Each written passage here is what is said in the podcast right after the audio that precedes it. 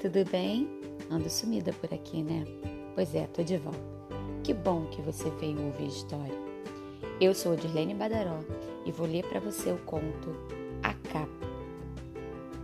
Depois de quatro anos de seca, na pequenina aldeia, o pároco reuniu todos para uma peregrinação até a montanha.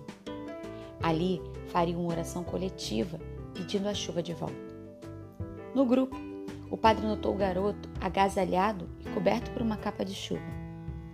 Você enlouqueceu? perguntou.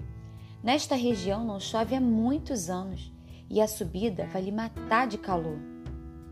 Estou resfriado, padre. Se vamos pedir a Deus que chova, já imaginou a volta da montanha? Vai ser tal a enxurrada que preciso estar preparado. Neste momento, ouviu-se um grande estrondo no céu e as primeiras gotas começaram a cair. Bastou a fé de um menino para realizar um milagre esperado por milhares de homens. E aí, o que, que, você achou? Bem curtinho, né? Mas cheio de coisas boas para a gente pensar. Primeiro, vamos lá: capa. Capa de caderno, capa de livro, capa de chuva. Nesse caso, é uma referência à capa de chuva, que é uma proteção contra a chuva.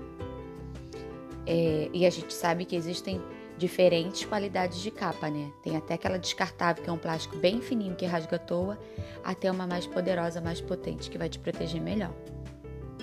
Mas a função é te proteger da chuva, assim como o guarda-chuva, tá?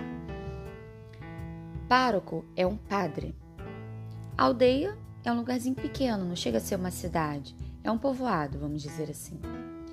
Então, um povo de fé o padre reuniu aqueles fiéis ali para subirem a montanha. Fazer uma peregrinação é fazer algo juntos em oração, né? Tem peregrinação à Terra Santa, é como se fosse uma excursão, sabe? Só que todos estariam indo a pé até a montanha para rezar e pedir chuva. Por quê? Porque fazia muito tempo que não chovia. Você sabe que a chuva, ela é extremamente importante, né? Para dar água, para molhar as plantas, para fazer as plantas crescerem e não morrerem, para os animais não morrerem de sede, para a gente ter água na nossa casa, que para lavar o cabelo, para fazer comida, para beber, enfim, a água é extremamente importante. Então eles foram em oração até a montanha para pedir a Deus pela chuva. E aí o padre ficou intrigado porque tinha um garoto, um garoto, uma criança, que estava de capa de chuva Menino, um calor desse, que tu tá fazendo com essa capa? Tu vai morrer de calor. E aí o menino, bem centrado, né? Ele responde pro padre: Ué, se a gente tá indo pedir chuva, a chuva vem, então eu já tô preparado para a volta. E aí o padre, né, fica impactado com essa resposta. E nesse exato momento começaram a ouvir é, raios, né, trovões e começou a chover. Enfim, e aí o conto termina dizendo que bastou a fé de um menino para realizar um milagre esperado por milhares de homens. Fé. A fé, ela move montanhas, né? Como já diz o velho ditado. Fé é você acreditar e acreditar que vai acontecer. Tenha fé em Deus, tenha fé na vida, tente outra vez, já dizia a velha música. Então, é preciso ter fé. Nesse caso, nessa história, era a fé na chuva. Mas a fé precisa vir acompanhada de atitudes.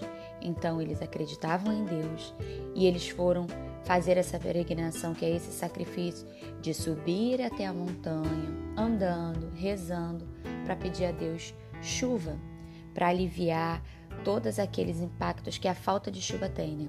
As plantas morrendo, os animais é, muito magros e com sede, a falta d'água, enfim. Então esse menino acreditou e ele fez a parte dele. Ele foi até lá rezar e ele acreditou tanto que ele já foi preparado para a chuva. Quando a gente sabe que vai chover, a gente bota o guarda-chuva na bolsa, né? Quando essa chuva a gente não sabe, a gente sai sem guarda-chuva e aí? O que, que a gente faz? Espera a chuva passar, se molha, né? É, quantas vezes a gente já viveu situações parecidas? Você já viveu alguma? Então, então esse menino acreditou, ele teve fé e ele fez a parte dele. E ele acreditava tanto que ele já foi preparado para a chuva. E fazia anos que não chovia ali. E você? Você tem fé? O que, que você quer muito que aconteça? Qual o seu sonho? Ah, eu quero tirar uma nota boa na prova. E aí você precisa fazer a sua parte, você tem que estudar. Ah, eu quero ser médico quando eu crescer. Você vai ter que estudar. E não é estudar quando chegar lá no Enem, não, tá? É estudar agora. Você já sabe ler? Já sabe escrever? Já sabe contar, calcular, resolver problemas? Porque na escola é igual a jogo. Cada fase é mais difícil. Ah, eu tô no primeiro ano, vou pro segundo ano, depois vai pro terceiro ano. E assim vai até você chegar ao ensino médio, depois tem o Enem e aí o ensino superior, a faculdade. Tem gente que quer muito alguma coisa, diz que tem fé, mas não faz a sua parte. Ah, eu quero tirar nota boa no Enem. Mas você não vai estudar? Você acha que você consegue? Difícil, né? Ah, eu quero muito ter um cabelo grande. Você cuida do seu cabelo? Você lava, penteia? Então, porque tem que ter o cuidado. Você tem que querer muito alguma coisa, mas tem que fazer aquilo que é possível para que isso aconteça. Entendeu? Simples assim, ah, eu quero muito um cachorrinho. Mãe, pai, família, me dá um cachorrinho que eu vou cuidar. Aconteceu aqui em casa. O Arthur queria muito um cachorro. E eu fiquei enrolando ele, dizendo que não, porque eu trabalho o dia todo, porque a gente não fica em casa, que o cachorro ia ficar sozinho. E ele dizia: Não, porque eu vou cuidar, porque eu fazer vai acontecer. E eu fiquei enrolando. No aniversário dele de 9 anos, a minha prima, Daniele, trouxe para ele de presente um filhotinho de cachorro. Sem me dizer nada, gente, você não tem noção, eu quase infartei. O Arthur era felicidade com aquele cachorrinho e eu chorava, literalmente chorava, porque eu imaginei como vai ser. E aí, é, numa tentativa né, de, de não aceitar aquele presente, vamos dizer assim, eu tentei argumentar. Porque ele vai ficar sozinho, porque ele é um filhotinho, porque ele precisa de cuidados e a gente não tá em casa, enfim. Não, porque eu vou fazer, eu vou catar cocô, eu vou. Ele tinha nove anos. Enfim, o Dourado tá aqui em casa até hoje, né? Desde 2017 ele tá aqui com a gente. Mas no fundo quem cuida sou eu, sou eu que dou banho, sou eu que, né, que boto comida. O Arthur faz isso de vez em quando. E você? É isso que você quer? Você diz que vai cuidar do cachorrinho, mas que depois de verdade você não cuida? Ah, eu quero muito ir é, no Beto Carreiro. O que, que você faz para conseguir isso? Você está juntando seu dinheirinho? Você tem um cofrinho? Que é importante. Quando a gente quer realizar muito um sonho, quando a gente acredita de verdade que aquilo é bom pra gente, porque tem isso também, tá? Tem que ser bom. Ah, eu quero muito nadar 200 metros. Você tem que fazer aula de natação. Se você não souber nadar, como é que você vai conseguir isso? E outra coisa, às vezes, aquela coisa que você está querendo muito não é bom para você. E os adultos conseguem perceber isso muitas vezes. Ah, eu quero subir no terraço da casa.